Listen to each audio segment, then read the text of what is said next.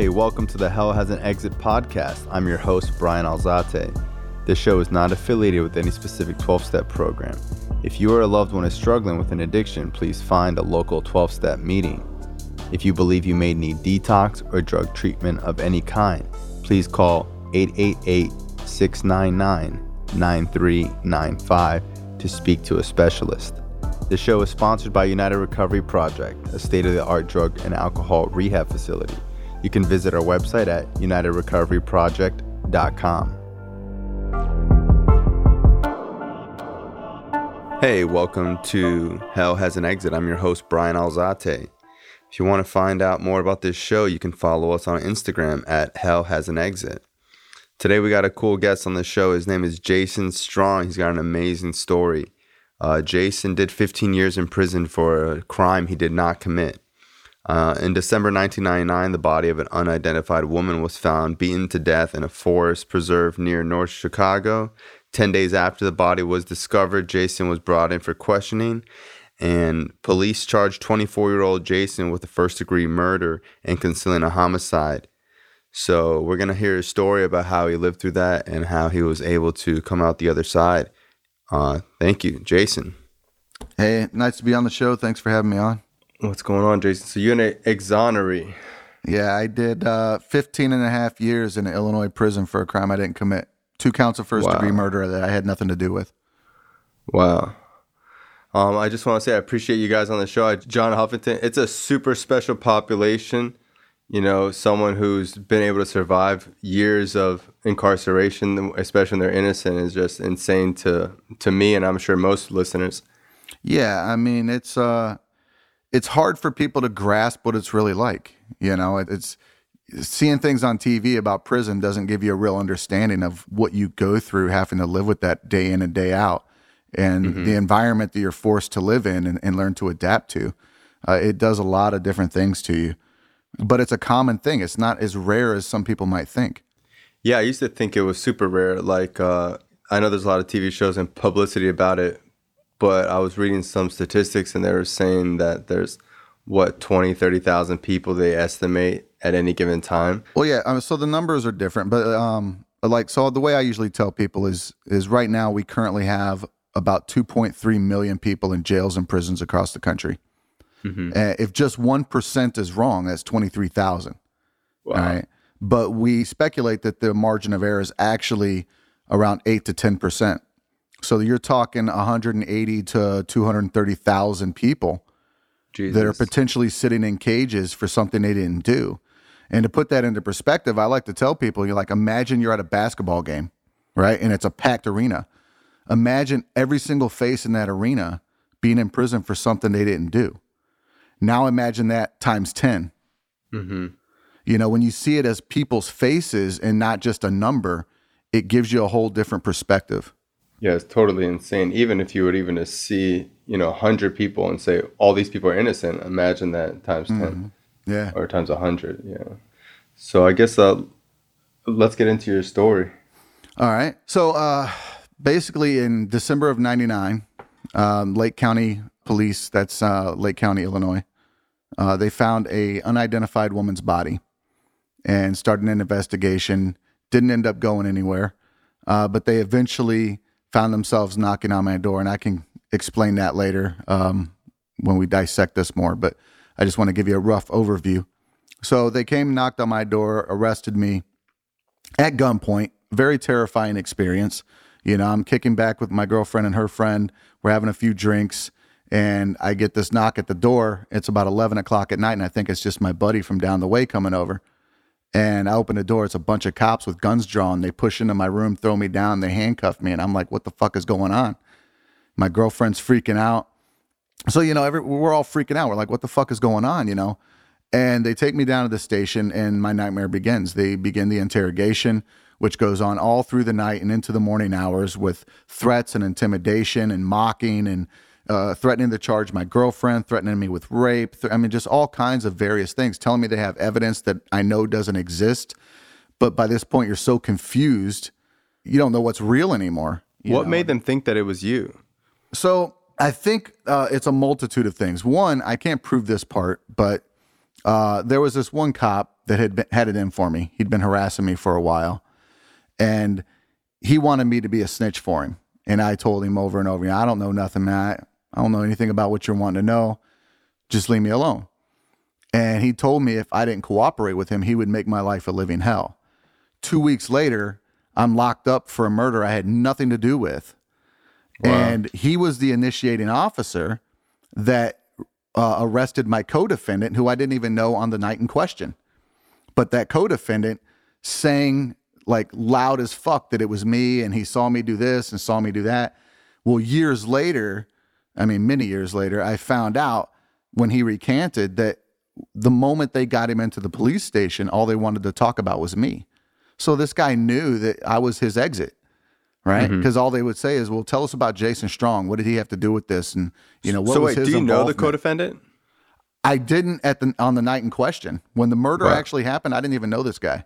Don't even know him. They just started asking about him, uh, yeah, about so, you, right? Because I think that cop wanted them to focus on me.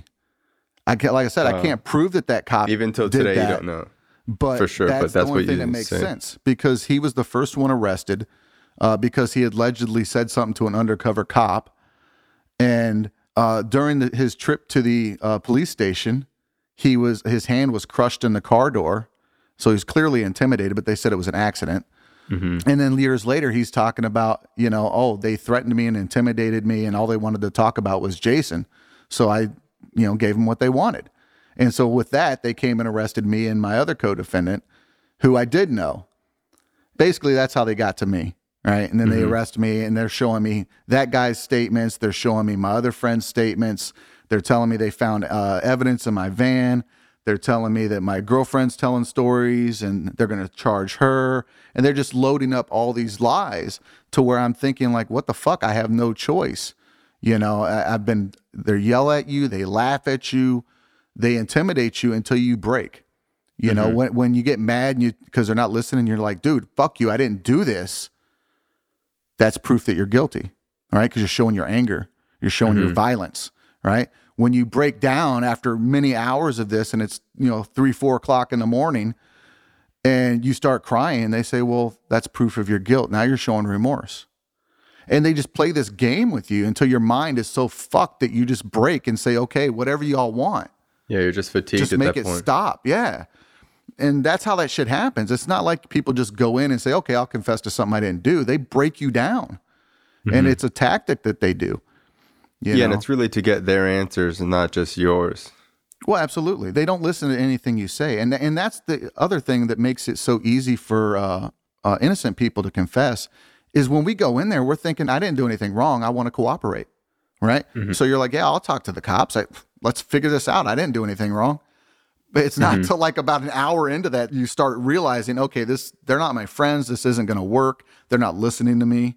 This is fucked. I want a lawyer, and then they won't give you a lawyer. And it's like, well, wow. what the fuck? You know, they told me I couldn't afford a lawyer. So basically, le- leading me to believe that I'd signed my rights away when I said I would talk to them. Mm-hmm you know and so you feel hopeless you feel like you have no options you know and they're telling you you're going to go to prison you're going to be raped and you're going to be beaten and but hey if you just cooperate you know they'll help you get bail and you know be your friend and all and it's like they just play these mind games with you and it breaks you down and when you you're going throughout a whole night you haven't had any sleep on top of that that just really uh, it takes its toll man sleep deprivation is a major thing mm-hmm. you know and people don't realize that so it's not like people just, you know, get arrested and say, "Oh, I did it." You know, it's it's a process that they do to break people down. And it happens to a lot of people it happens in various stages. Some people f- break faster than others. You know, some people go for, you know, a whole day before they break. Some people break in a couple hours.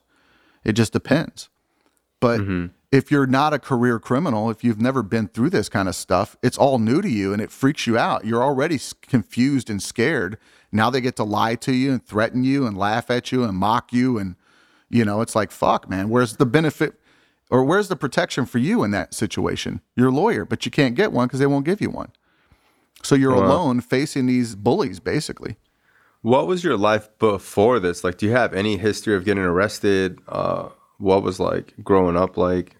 I mean, I had minor, uh, like misdemeanor stuff, you know, traffic violations, minor in possession of alcohol, you know, stupid bullshit that, you know, you get in trouble as a kid. I grew up in some pretty crappy neighborhoods and, you know, we didn't have a lot of money. Now, before I was arrested, I wasn't a saint. You know, I partied a lot. I lived like a rock star. I, I you know, I drank, did a lot of drugs, worked in a porn shop. You know, I wasn't, you know, a suit and tie lawyer or anything like that. But course. I never hurt anybody. I wasn't a violent person. I never did anything to, to cause harm to others. It was just, like I said, I, this one cop had it in for me. And I think that's what got that ball rolling because he wanted to make me pay a price for that. And I don't even know why he started messing with me in the first place. Yeah, I was gonna ask you that. I was like, what drives that cop to pick you out of everybody to say, "Hey, I want you to snitch for me"? I think He it's just just because of where I worked and where I lived, you know. Gotcha. Or maybe it's because you know my other friend uh, Jason Johnson. You know, maybe he had a had something for him and saw that I hung out with him and you know tied us together in that way. I don't know. Um, and like I said, I can't prove that like he orchestrated the whole thing, but that's the impression I get because it was right after he told me he'd make my life a living hell. Yeah, I mean, I'm you've been thinking about for this. for 15 years. It's the only thing that makes sense. Exactly. You know, and he's the one that's arresting my co-defendant who I don't know and crushing his hand in the door. And, you know, it's like, come on, man, this just doesn't feel right. You know, that's uh, Occam's and it's not a petty charge. It's not a possession of cocaine. This is a double homicide. No, it was a murder of an unidentified woman. Uh, But they got me for two counts of first degree murder because, you know, they word it in fancy ways. And that's again another game they play. Instead of, you would think there would just be one count of murder because it's one victim. But they'll say, oh, well, it's a count of a first degree murder because you knowingly did this, knowing that it could do this. And then there's a count of first degree murder because you did this, knowing that it would do this. And, you know, they just word it differently, you know, or to stack the charges. So what's going through your head? How long was the interrogation for initially? Uh, it went on throughout the night. So I, I was arrested around 11 o'clock at night, got to the station maybe, I don't know, 11.30, 11.45, I guess. And it went all the way through the night into the wee hours of the morning. And I finally just broke. I don't know what time it was.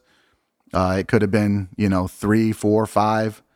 Uh, all I know is by the time they were done and they finally left me alone, I was so exhausted that after everything I'd went through, I literally laid down on the floor in the interrogation room and went to sleep. Wow. That's how beat I was. I was just drained of all energy. How old were you at the time? 24. Holy shit. Yeah, I mean, Yeah. you're still fairly young. So at the end of it, do you confess or you just say, like, leave me the fuck alone, whatever? No, I ended up confessing to the crime. Wow. And what's worse is like as soon as I did, like police from Racine County up in Wisconsin came in right after that and they're trying to get me to confess to a crime up there. And I'm just like, I fucking lost my shit. I'm like, fuck you, man. Like, get the fuck away from me, you motherfuckers, right? Like, I didn't do any of this shit. Why y'all trying to pin another one on me? Like, mm-hmm. I was fucking livid, man. But they I was their prime suspect for many years. They thought the crimes were connected because they were both Jane Doe's. Right. And it wasn't until my case started to fall apart that they drifted away from me and realized that, you know, I wasn't their guy. And th- actually, they solved their case, uh, I think, last year. Wow, that's crazy. Yeah. And there was actually similarities. Uh, it wasn't the same people, but there were similarities to who we believe actually killed the victim in my case. So it's very weird. Uh, I mean, it's the same reason why they don't do torture because people just end up saying whatever they got to do to not get tortured. Well, I mean, Illinois is not a stranger to that, though. I mean, uh, some people are familiar with the Burge cases. He was a detective. Uh, Guevara was another one, but Burge was a detective that had uh, him and his cop buddies would take people to a black site and physically torture them until they confessed to crimes. Jesus. So Illinois uh, has a very fucked up history when it comes to wrongful convictions and false confessions. And I mean, I think one uh, there was a person once that compared Illinois uh, and its record of false confessions to uh, Cooperstown. Uh, what Cooperstown is to baseball is what Illinois is to false confessions. And for those that don't know, Cooperstown is the Hall of Fame for baseball. They're basically saying that Illinois is the Hall of Fame of false confessions. Wow. All right. So what happens the next day? Well, they processed me, put me in uh, uh, jail. Well, before they did that, actually, they uh, they took me to where the body was discovered, and of course, they said that I took them, but you know, I didn't know how to get there because I never. But they uh, they drove me there. Basically, the way they did it was they would drive around and they'd say, "Does this look familiar?" I'm like, "No, I don't know." you know, and then they eventually end up at the place and then they stop right where the body was and they're like, does this look familiar? And then they say that you took them there. Exactly. But what's funny is they there was a gas marker flag, right? That was in the ground. And I didn't know that's what it was. I just saw a mm-hmm. flag sticking up out of the ground because that's where they stopped. And they're like, what about this? And I'm like, I guess right there because that's where they had a mm-hmm. flag. And it wasn't even anything to indicate the crime, but that's where they stopped. And that's where all the other cops were. So I just assumed that's what they were talking about. And they said, well, he led us to the place. And it's like, what the fuck, man? But that's just, that's another game they play because, you know, it's your word against theirs. There's no uh, third unbiased party there watching or videotaping it to make sure that they're doing the right things. You know, if you go into court and say, well, they actually led me there, it's up to you to prove it, you know? Yeah, and a cop's word in court is basically like no one ever questions that at all. Right. Yeah. You have to really show that, you know, an obvious picture of them lying before anyone will believe it. I mean, lawyer, some lawyers don't even try. That was one of my problems. Uh, I had public defenders and they didn't even try to represent me. They basically did the state's job for them. They went into the trial saying that my confession was true, but it wasn't me. It was my co-defendant that did it. Wow. And I'm like, wow, I didn't do any of it. And we, well, yeah, but we know what's best. This is the easier route. They just didn't want to try. Right. And then we had one um, cop that was on the stand. She had posed as an undercover cop by my store. Cause remember, I worked in porn. Right. Mm-hmm. So she was posing as a, as a prostitute. And I tried to ask her not to do that around there, thinking that's what she was really doing. Didn't not didn't know she was a cop. And you know, I said, look, I don't want to call the cops on you. You know, just can't you go somewhere else? I tried to look out for the person to be nice to them, right? And they get on the stand and say when she was posing as a prostitute that I was threatening her and very mean and all this. And I'm telling my lawyers like, why don't y'all correct this shit? Why don't you ask for the audio of her prostitution sting so we can prove she's lying? And they're like, oh well, nobody's gonna care if you threaten to prostitute. I'm like, dude, I'm charged with killing a woman. Of mm-hmm. course they're gonna fucking course. care. Not to mention it's a cop lying on the stand. And they never did anything with it. I mean, that's a public defender for you. exactly. What is the public defender incentive to help get their like what incentivized them to really fight for the case? Nothing really.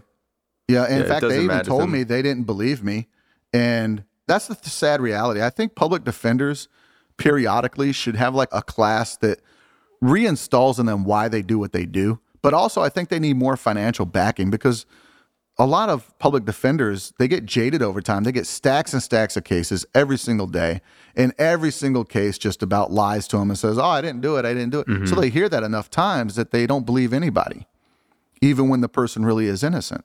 And the And sad that- part is that becomes is a that problem. you need to have money to actually have a winning chance. And if you don't have money for a good attorney, that could be hundreds of thousands of dollars. In fact, I told my family through the uh, year that I was waiting trial, I was like, man, uh, we need a real attorney. And they're like, well, you didn't do anything wrong. The public defenders will help you and blah, blah, blah. I'm like, man, no, I need a real fucking attorney.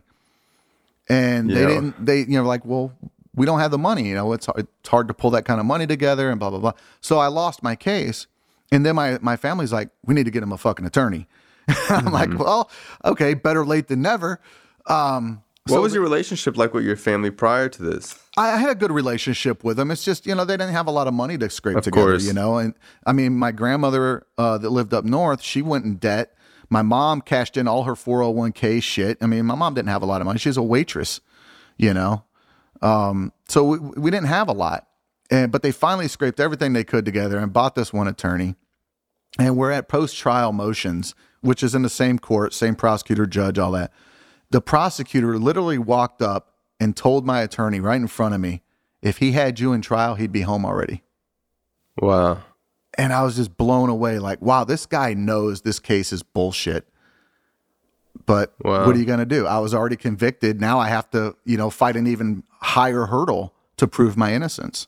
Did your family think you did it at all? No, no, they know that's not me. I mean, Yeah. I've never been abusive to a woman in my life. Fuck, I used to get in fights protecting women. You know, I used to mm-hmm. protect my mom from her dickhead second husband. You know, so I mean, why would I grow up to be that person? I was raised by my mother. You know, the cops, hey, they have a way of spinning things. The press has a way of spinning things. And, Judges have their own biases and opinions. I mean, the judge told my family that they didn't know me, they were fooled by me, and that I was really a predator. And I'm like, who the fuck are you, dude? You've known me for a fucking week. Yeah. Like, what the fuck are you talking about? and my it's like they have known me forever. witnesses saying, a character witnesses saying that you've been a fucked up person all your life, and they could see you doing this. Yeah. But you know, but my attorneys never brought a single character witness in my uh, for my defense. You know, and that's what was fucked up too. It's like, okay, they can bash me all fucking day in court, but I don't get the chance to have somebody that comes in and says this isn't him. This is he's actually this kind of person. What the fuck? You know, that's kind of fucked Yeah. up. But What did your new attorney do? Uh, he filed a post trial motion, and then we lost that. I got sentenced 46 years at 100%, got sent to prison, maximum security prison. And then we filed my direct appeal, and then we lost that. And then we filed a petition for leave to appeal to the Illinois State Supreme Court, lost that. And then he dumped me because we had ran out of money. so course. then I had to figure out what to do next, and I became my own lawyer. And I filed Wow. my own brief. I filed a 75 page brief in the state courts for my post conviction petition. I know a lot of times, like I interviewed John, he just kind of said like, "Hey, you went to prison," but I mean, going to prison, depending on what camp you're in or whatever, it can be traumatic in itself. I mean, it's It's a terrifying experience. You know, all you know about it. I mean, for me, I've never been, right? I've done overnight stints in a fucking drunk tank of a fucking mm-hmm. county jail, but I've never gone to prison. And all you know is what you see on TV, right? So the whole bus ride there, the whole way you're thinking, I didn't do anything wrong. I'm going to this horrible place where there are real murderers, rapists, and violent people. Am I going to be raped? Am I going to be murdered? Am I going to have to kill somebody in order to survive? These are join terrifying thoughts. Yeah, Yeah. And nobody wants to think that, especially an innocent person. You're like terrified, but you can't show that. You know, and, and that's another weird thing that prison does is you learn that you can't show weakness. You can't cry in front of people. You can't show your fear. You have to suck it up and be, you know, stoic. And that's not always easy. But thankfully, I, I made it. I, you know, I count my blessings. I was never molested. I was never raped. Uh, I didn't have a lot of uh, violent altercations. You know, I stood my ground when I was tested when I first got in and gained respect from being a man of my word and standing for myself and and over time just got to to make friends and people got to know who I was and saw me as a stand-up guy and the moment you start to shape yourself in there in a way that people will respect then your problems aren't as big. You don't have as mm-hmm. many people looking to, to cause you problems. But if you go the other route, if you just, you know, act scared and you try to shy away from everything and, you know, you lie or you whatever, you're going to have problems. Mm-hmm. You know, so, you know, being a stand up guy and being someone that can be respected, uh, that's a big thing in there. Respect is a big thing in prison. yeah. But I met some great people. One of them, uh, Jimmy Soto, who unfortunately is still locked up today. Uh, I believe he's innocent. He's been locked up for over 30 years now. Wow. But he knows the law, man. And he really helped me understand how to go about fighting my case. He taught me a lot. And I'll, I'll always be grateful for his friendship and many others in there. But he was really crucial for teaching me law. And so I started Wow. fighting my own case at that point. So, like, when you go into prison, are you thinking that you're going to be in there for this whole time? Are you convicted that you're going to get out? Are you like 100% thinking you're getting out soon, that the truth will come out? Well, yeah, at first you're still naive. You know, I mean, in the beginning, the whole process going up to trial, I was naive. You know, there was a part of me that was like, I need this uh, a, real attorney, but there was also a part of me that was like, I didn't do anything wrong. We'll figure it out. Because, you know, you're not raised thinking that the system is this flawed. You know, you don't Yeah. realize how often wrongful convictions happen. Before I got arrested, I didn't know wrongful convictions was a major problem. You know, it's not something you hear about often. You hear about it in the movie once in a while, but that was about it. Yeah, and when it's in a movie, it's like this one guy who really is innocent, like in Shawshank Redemption. You know, they make a whole movie about it. It's not like a normal thing. Exactly. But once I was in there, I started reading newspaper articles. I read about Rubin Hurricane Carter and all these different things. And I'm just like, holy shit, this is a real problem. You know? Uh, but that also gave me hope because I understood that if this happens a lot more and there are people fighting for those people, then there are people out there to help. But nevertheless, you're still naive. And so, like after I lost, I go I go to prison and I'm fighting on the direct appeal. There's a part of me that thinks, well, they'll fix what happened in the lower court. You know, it isn't until you get a couple smacks in the face that you're like, okay, this isn't going to go away anytime soon. I'm in for the long fucking fight. And that's when you really have to find out, you know, what's your attitude towards this case? What are you going to do? Are you going to lay down and accept it or are you going to fight back? And I chose to fight back. I, I chose a very warlike, militaristic mindset to drive me forward. I looked at everything through the lens of war.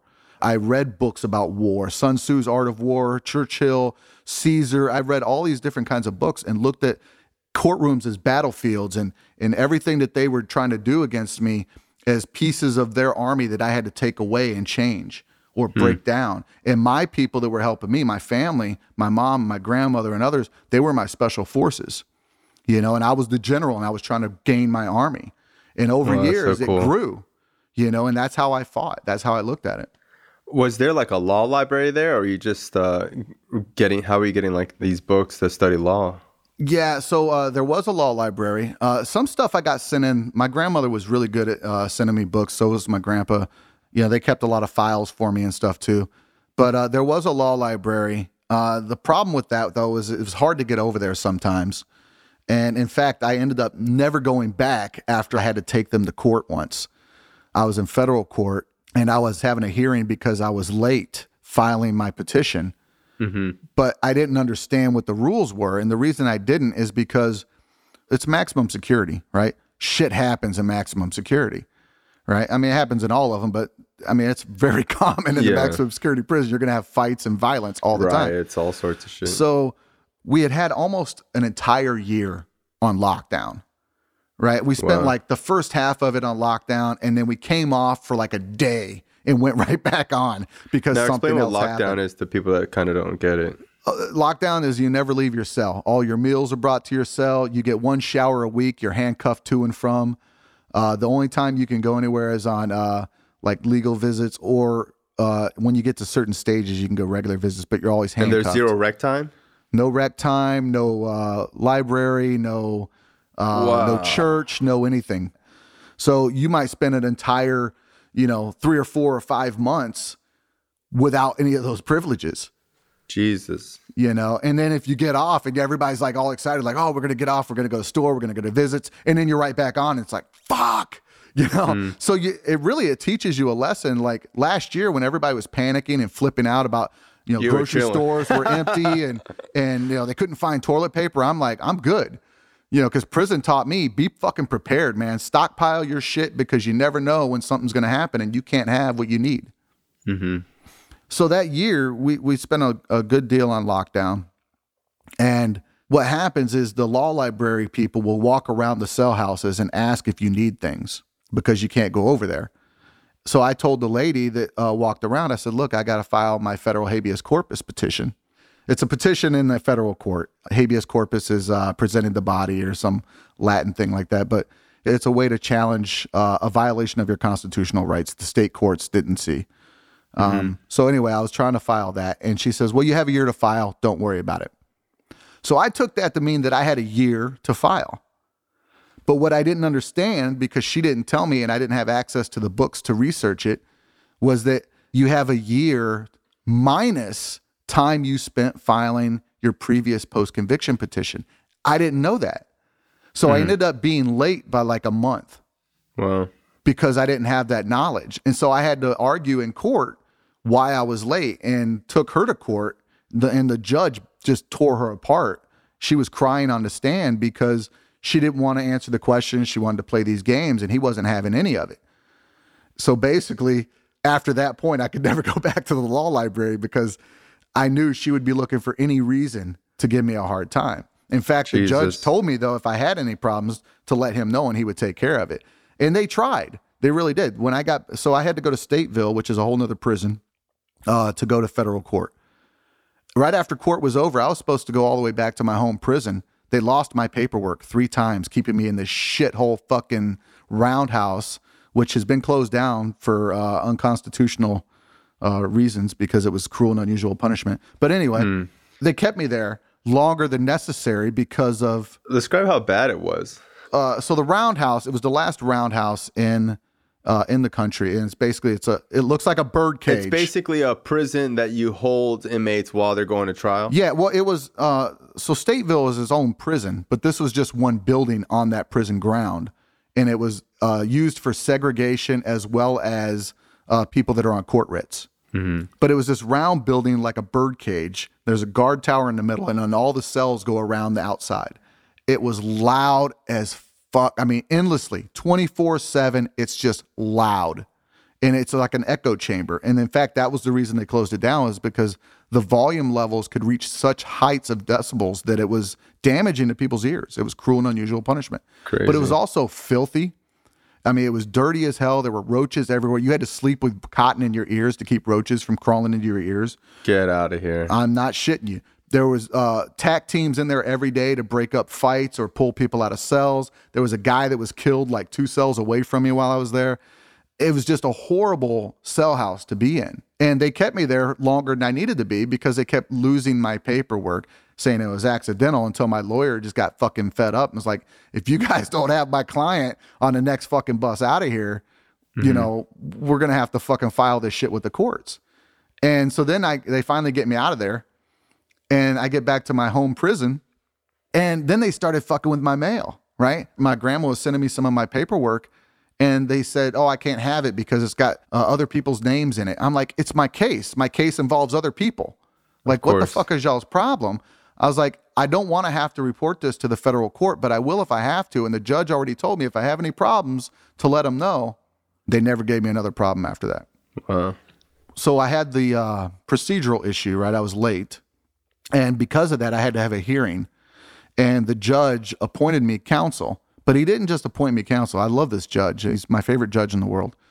He must have read my case. He knew something was wrong because he could have just, Hang on. When you say that you did a 75 page uh, motion, Uh-huh. that's handwritten, right? this is a different brief. The federal court was different from the first one I filed, but Gotcha. it was also just as long. But what I did is I hand wrote it all and color coded it with detailed instructions and then sent it home to my grandmother and she typed it up following my instructions. Wow. And then I filed that. When you're representing yourself, are people taking you seriously, like in the courtroom? Well, I never actually was in the court to file. I mean, to fight mm-hmm. like and argue. I was just filing paperwork from prison. Filing paperwork from prison. Gotcha. But, you know, my first one that I filed, the judge didn't even read it. It was the same judge that convicted me. Wow. you know, so he basically said it was frivolous and without merit and didn't bother with it. Um, even though I had new evidence and everything in there, he just kind of whitewashed it and got rid of it. Uh, I lost that. Then I filed a notice of appeal saying that I'm going to appeal this to the appellate court. That judge that just denied me threw away my notice of appeal and rewrote it and gave me an attorney, even though I didn't ask for one. I was done with attorneys. I was ready to just fight this on my own. Yeah. And so that was really weird. Like, why would he do that? Judges don't do that shit. So he did that. And I was like, well, okay, maybe it's a good thing. I'll write it out. And then this guy drags my appeal out for three fucking years. And I'm just like, dude, I could have been past this stage already. What the fuck? Wow. you know, and I was getting very frustrated. And then uh, we lose, and he dumps me, and I'm on my own again. I'm like, so I wasted three fucking years. I was very upset about it, but it turned out to be a blessing in disguise because the moment he dumped me, and I'm filing my next stage, shortly after that, this news breaks in my case that after six years that I've been locked up, they finally identified the victim. Hmm. And I was just like blown away. I'm like, yes, that's fucking awesome. Right. Because that helps us understand more about what were her circumstances. Who did she mm-hmm. associate with? Where did she live? You know, maybe we can find out who really killed her. How did they identify her six years later? It was an accident. So I don't think Lake County ever really tried to identify her, to be honest with you. I can't prove that. That's just my opinion. Mm-hmm. Of course. But remember early on, I told you that Racine County in Wisconsin had their own Jane Doe? yep. So the investigator for them was still trying to work their case. And they stumbled upon the identification of the woman in my case. And they reported it to Lake County. And of course, Lake County didn't seem very happy about it. Nevertheless, the news broke. They figured out who this woman was. There was a missing person report as well as dental records to compare in a county not very far from where my case was prior to my trial. Mm-hmm. But my defense attorneys didn't say nothing about it. The police never looked into it, never found it. It's like if you were really searching for who this person was, why didn't you stumble across that? If you had sent out all these flyers and data everywhere across the boards that you have for the police departments across the state, how come you never found that? Right? Mm-hmm. That just seems odd to me. But nevertheless, six years later, we got that answer and it opened up a ton of information for us. And the police department from the county where she was from, very fucking helpful. Nice. They were more than helpful. They talked to my family. They gave us documents and information because they believed something else happened to her. They didn't believe it was me. But Lake County wouldn't even talk to them. They didn't even want to cooperate with them. Wow. Basically, what we discovered um, nothing will ever be proven on this. Uh, they'll never actually go after the people that we believe did this. But who we believe is actually responsible for the crime is a mother daughter grifter team that had a long history of taking advantage of elderly people and mentally handicapped people and so on. Uh, they would extort them for their money and abuse them and things like that. And they came across this woman uh, because she was mentally handicapped. That was another thing that we discovered. Wow. And she was living on her own, but you know, her parents kept tabs on her, and you know, her bank accounts got money from the government because she was uh, handicapped. Handicapped. So they these people got a hold of her somehow and took her away from her home. And the last time her family ever heard from her, keep in mind, the state's theory is me and my buddies grabbed this woman off the street and killed her and tortured her and killed her in one night, right? In December of 99. Mm-hmm. The last time her family ever heard from her was around April of 99 when she said, They don't want me to talk to you anymore. And they never heard from her again. Wow. And so that was a big thing. It's like, well, wait a minute, what happened for all that time? And for years, we had had theories that she had been held longer because she had all these various injuries that looked like they were in different stages of healing. Turns out that was the case. Wow. You know, the thing that got me out of prison was because all this information coming out, I started to get this new legal team, and I'll tell you about that in a minute too. Because of the new information we were finding, the attorney general's office, who's involved because we're in federal court, took interest and said, well, wait a minute, let's talk about this. And it, during that same time, Lake County's attorney, uh, state's attorney's office got a new state's attorney. He got elected in part on my case, saying that you know he wants to start investigating these claims of innocence that some of these people are having and create an integrity unit. And he did, and he started to work with my attorneys. And so all these teams, these three teams, my attorneys, the state's attorney, and the attorney general's office, got together, had a meeting, and decided that they need to reinvestigate the whole case Wow. and they're going to work together to do so. And so they retested everything. They looked at all the slides and evidence and statements. Each team got their own independent forensic pathologist to evaluate things. And all of those pathologists came back, all their findings peer reviewed, and they all had the same conclusion. I couldn't have possibly committed this crime. There's no way. Yeah, your DNA's not on the body. There's no other evidence other than the. Not even that. There was no DNA. Uh, this wasn't even a DNA case. Most cases aren't DNA because a lot of people think that, you know, that's like the bread and butter of everything. Most cases don't have DNA. But that wasn't what saved me. What saved me was just basic science, right? The state said that the woman was picked up, tortured, killed, dumped next day. Science showed us that in actuality, the day she was found, she hadn't died then. Wow. She had been dead for at least a week prior. Jesus. But decomposition wasn't bad enough to know that because it was winter, Gotcha. right? And the injuries that led to her death were even further back than that. And all the other injuries indicated that she had actually been tortured and held for weeks, if not months. Wow.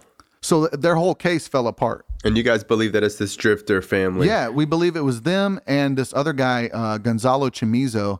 He had a lot of mental uh, mental problems, and they somehow convinced him to uh, lay down on some railroad tracks or something and get his arm chopped off Wow. and get money from the state. And then they sold the victim to him. He married her, and then they continued to extort them both. And then she ends up dead. what a sick, wrong turn, fucked up family. Right? That's crazy. And then the only reason we know all of this is because they thought they got away with it. Because a year later, after she's dead, I'm about to go to trial. They do it again. I'm guessing that this was their thinking, mm-hmm. right? I don't know because, you know, they're never going to say. But, you know, I think they're looking at it and thinking, holy shit, nobody knows this woman is dead. They got a guy on trial for it.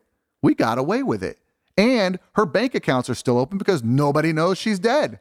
Hmm. So they posed as her family and went into the bank to try to get access to her money. Wow. But the bank thankfully recognized that they were not her family and called the police. And that's how the missing person investigation started. So then the missing person investigation is going. Chamizo, the guy with the one arm, by this point is in a mental institution for attacking somebody. And he's deranged. He's like really mm-hmm. messed up in the head by this point. And so the police go to talk to him. The whole time they're interviewing, he's constantly saying that she's dead and she was killed in December of 99. Wow. But all the ways he said she was dead didn't match anything they could find.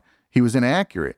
And so they just chopped it up to him being crazy. Yeah. Keep in mind, during the interview, he was masturbating and playing with his feces in front of the police. Holy fuck. That's how fucked up in the head That's he was. how crazy it was. Wow. But he was adamant that she was murdered, not missing, murdered Mm-hmm. In December of 99. Now, who guesses that shit? Yeah. Even if you're crazy. Mm-hmm. So anyway, that guy is still in a mental institution to this day. He's he'll never stand trial. The mother of the daughter, the mother daughter grifter team, um, she passed away, and then the daughter is still out there, but she's a career criminal. She's never going to be charged with anything. They would never get her to confess to anything. All she'd have to do is say, "Well, it wasn't me. It was my mom and this other dude." Wow. And who's going to prove her wrong? You know, when we deposed her, when we were trying to find information, all she said was, "I don't know." To everything. What's your name? I don't know. How old are you? I don't know. When were you born? I don't know.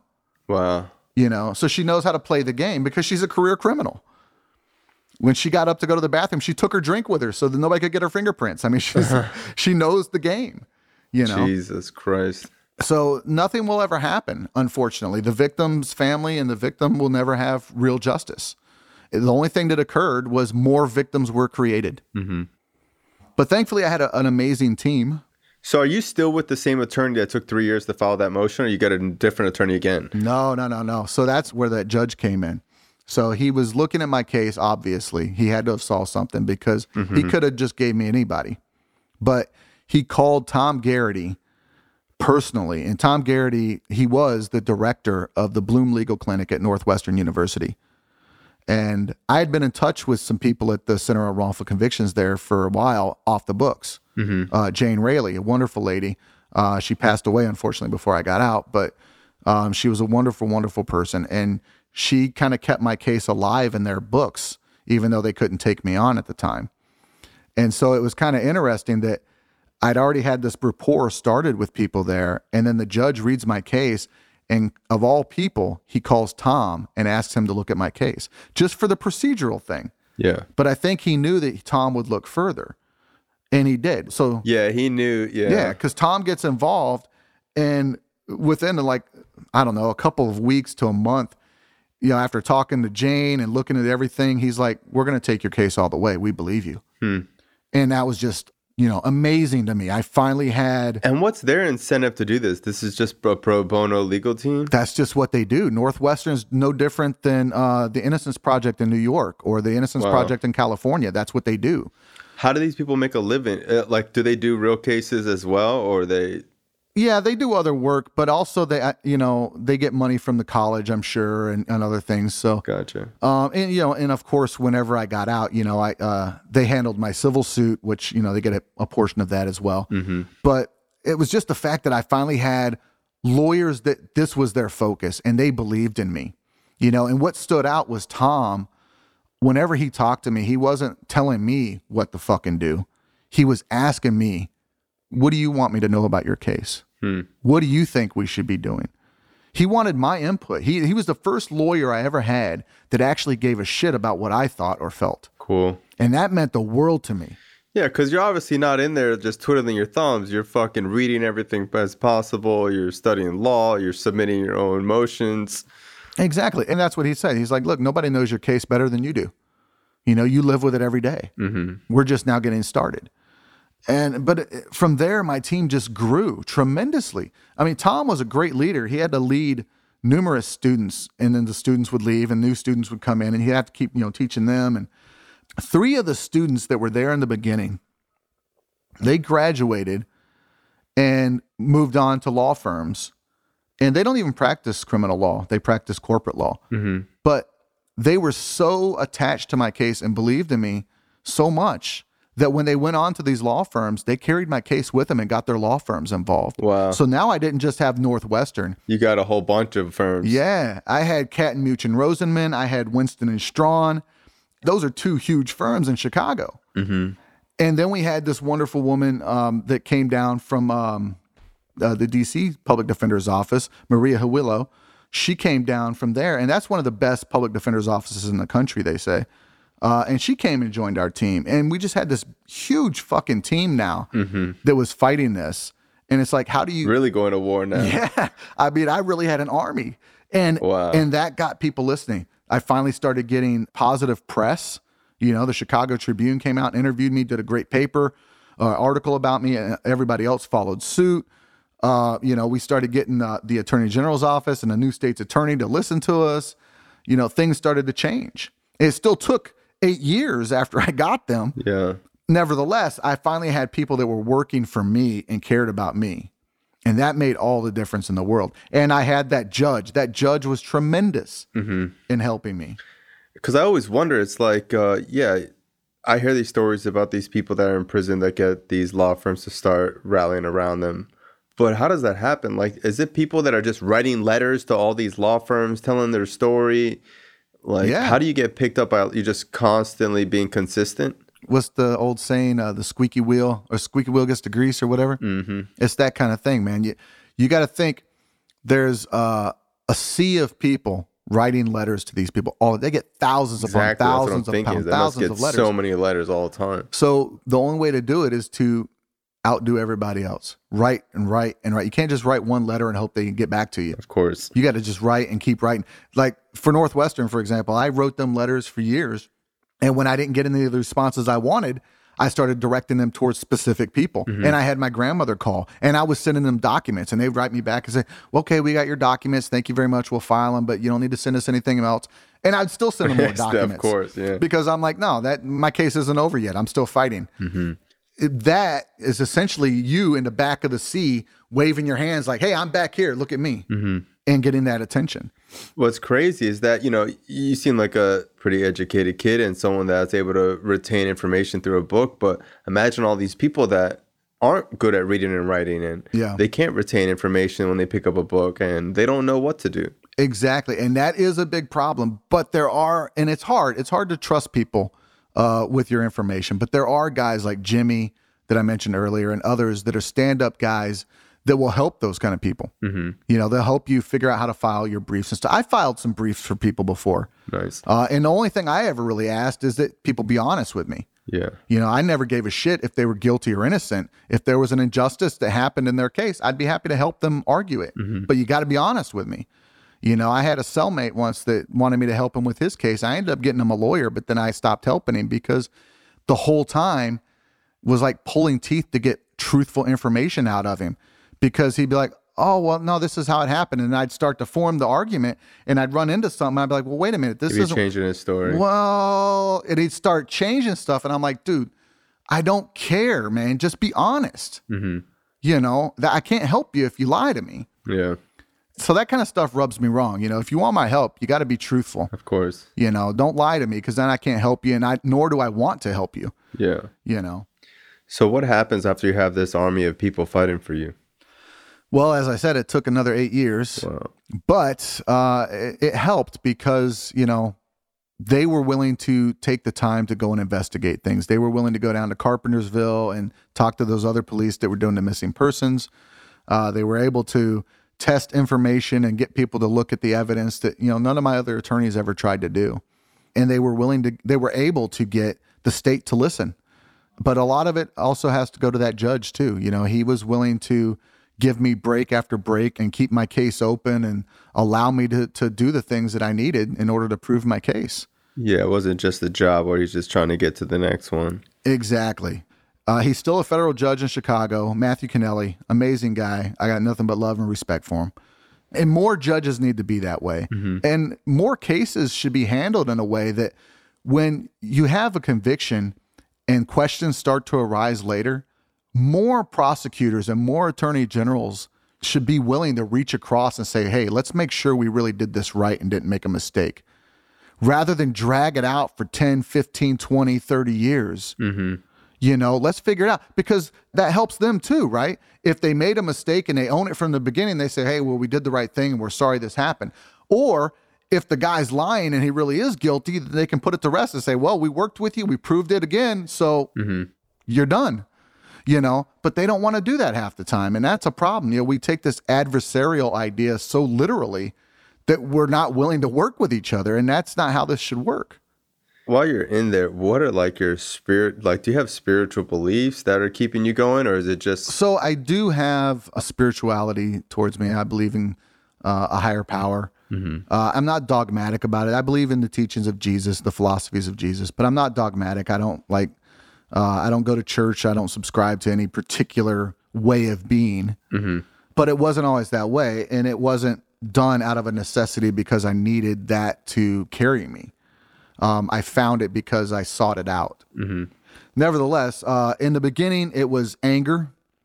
It was, you know, fuck you. How can you do this to me? I didn't do anything wrong. I'll show you. Right. So I was just pissed off and fighting. Right.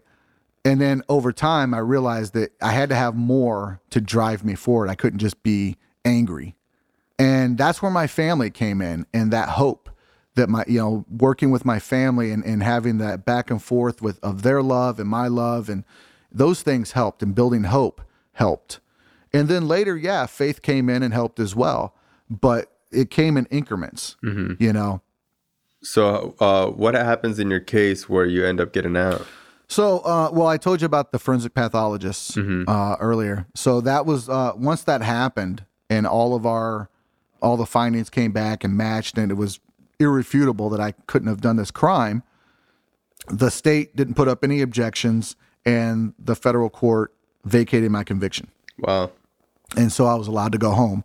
And then uh, right after I got out, we filed um, certificate of innocence in the state court, and about a year later, I finally got my certificate of innocence, uh, declaring me 100% innocent and scrubbing my record and everything. So you're out, you're done, but there's still that certificate of innocent that says like it doesn't mean that you're just getting out because like the conviction got turned over. This is saying that you were 100% innocent from the beginning. Exactly, yeah. So when I first got out, my conviction was vacated. If they wanted to, they could have retried me. Wow. but they didn't they weren't opposing anything the state at that point already knew mm-hmm. and same with when i went for my certificate of innocence the state didn't oppose it the only reason it took a year is because there had been questions in past uh, filings for certificates of innocence. And so the judge wanted to be really certain of himself that he wasn't just passing on a, a case real real quick and not really giving it attention. Yeah. so he wanted to see all the documents himself. And once he did he was happy to sign the paper and you know grant me my certificate. What did it feel like getting out? I mean, that was an interesting day man. Uh, i had already kind of had a feeling that i might be going home uh, because my attorneys told me that this might happen wow. uh, that that was what we were expecting because of the response from the state and everything. Um, so I was already kind of packing some stuff up just in case that happened and planning like who I would give certain things to and all that. Wow. Uh, but I was taking a break. I laid back to start watching TV, and it was funny because earlier that day we had been on lockdown recently, and the officer come around to unlock the doors, and I was like, "Oh, we're off lockdown. We going to store?" And he's like, "Well, you're not going nowhere." I'm like, "What the fuck? Like, what did I do?" He's like, "We can't have an innocent man running around with all these convicts." and I was just like, "What the fuck is he? How does he know anything about any of this?" Uh-huh. Like that kind of threw me off, right? So I'm like, okay, that's weird. So anyway, later I'm laying on my bunk watching fucking TV, and here comes that CO. He's like, Strong, what the fuck you doing? Get off your ass, get your shit together. You're going home. I'm like, what the fuck? Like, I jumped off that fucking bed. I'm throwing shit together so fucking fast. Wow. And it was a great feeling because, like, him, some of the other officers, lieutenants, all the fucking inmates around there, they were happy for me, man. That's People cool. were, I was wondering that. I was like, yo, it's like when you get out, are people like happy for you? Like, yo, fuck that dude, or like, what's the energy in there? No, man, people were happy, man. And in fact, People were rooting for you to get out. even like a month after I was out, Jimmy wrote me and was like, dude, people are still fucking talking about you, man. You're an inspiration. That's so cool. Before I got to leave, you have to go to this place called the uh, Bureau of Identification, and that's where they sign all your last stuff out, and then you wait for the person to come pick you up. And so this officer was going to go and put me in this area where I could sit down and relax, and and this fucking one sergeant was just being a dick and was like, "Nope, fuck that, put him over here. He ain't free yet." Wow. And he put me in this little fucking square shower where I had to stand for the next like three, four hours. Get out of here. Nope, I shit you not. And it was just his way of being a dick. And- but he wasn't going to ruin my day, right? He wasn't going to ruin my day. He's like, Did you learn your lessons on it, dude? I didn't do anything wrong. I'm going home. Fuck you. Yeah. You know, like, I, he wasn't going to ruin my day. That's cool. And so my mom comes up there to get me, and she has three of my attorneys with her. Mm-hmm. And when I walk out of the door and I see my mom, I broke down. Yeah. You know, I, I cried like a little baby. That's awesome. All those years of fighting and, you know, whole, being stoic and not showing emotion, it all just came out. Wow. And best day of my life. And where do you go? Like, what's your first thing that you want to do? Well, we uh, we walked across the street and talked to the Tribune, uh, and then we uh, we left, and we um, there was a little diner in town that was like you know five minutes down the road, and so we went down there, and I got me a bacon mushroom cheeseburger, which was fucking awesome, and uh, and I'm close with all of my attorneys still. You know, like one of those guys I ended up going to a Bears game with once. That's cool. Uh, usually every year I go up to Chicago, we get the whole team together for a big dinner. That's so cool, man. You know, we stay in touch. That's amazing. All right. Well, what are you doing right now, like with your life? You know, what do you dedicate your time to? Uh, well, I so I have a big problem with I try to I try to do more than I can probably do sometimes. But uh, uh, I'm writing my book. Uh, it's been slow going, but I'm trying to get that done. I really am trying to uh, get involved in film, and I want to get involved in business. I want to be an entrepreneur. I want to own Yeah. uh, many businesses. I don't actually want to operate them. I don't want to run them. I don't want to flip burgers or any of that. I just want to own, you know, places. Mm-hmm. So that's something I'm trying to learn now, how to like invest in the right businesses and uh, real estate and things like that to try to diversify my portfolio and, and Of course. branch out uh, my sources of income. Cool. Because right now I just live off you know stock market investments, and Mm-hmm. you know if the market takes a tank, I'm kind of fucked. So yeah, I want to diversify. But ideally, I really want to work with uh, film or music. Mm-hmm.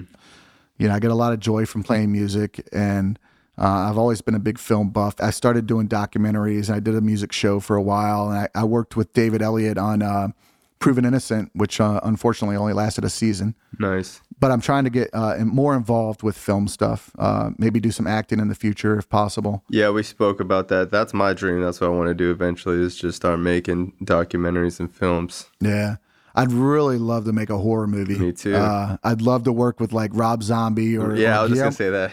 Yeah. yeah, or Like Guillermo del Devil's Toro or something. You know. Yeah, absolutely, bro. I appreciate you coming on the show, Jason. Uh, it was an amazing story, man. It's so commendable. I'm so glad that you're out. And, um, you know, I'd love to have you again sometime, man. Thank you, man. I appreciate it. Thanks for having me on. Let and- me know when that book comes out. Absolutely. Thanks, Jason. All right. Have a good one, bro. You too, man.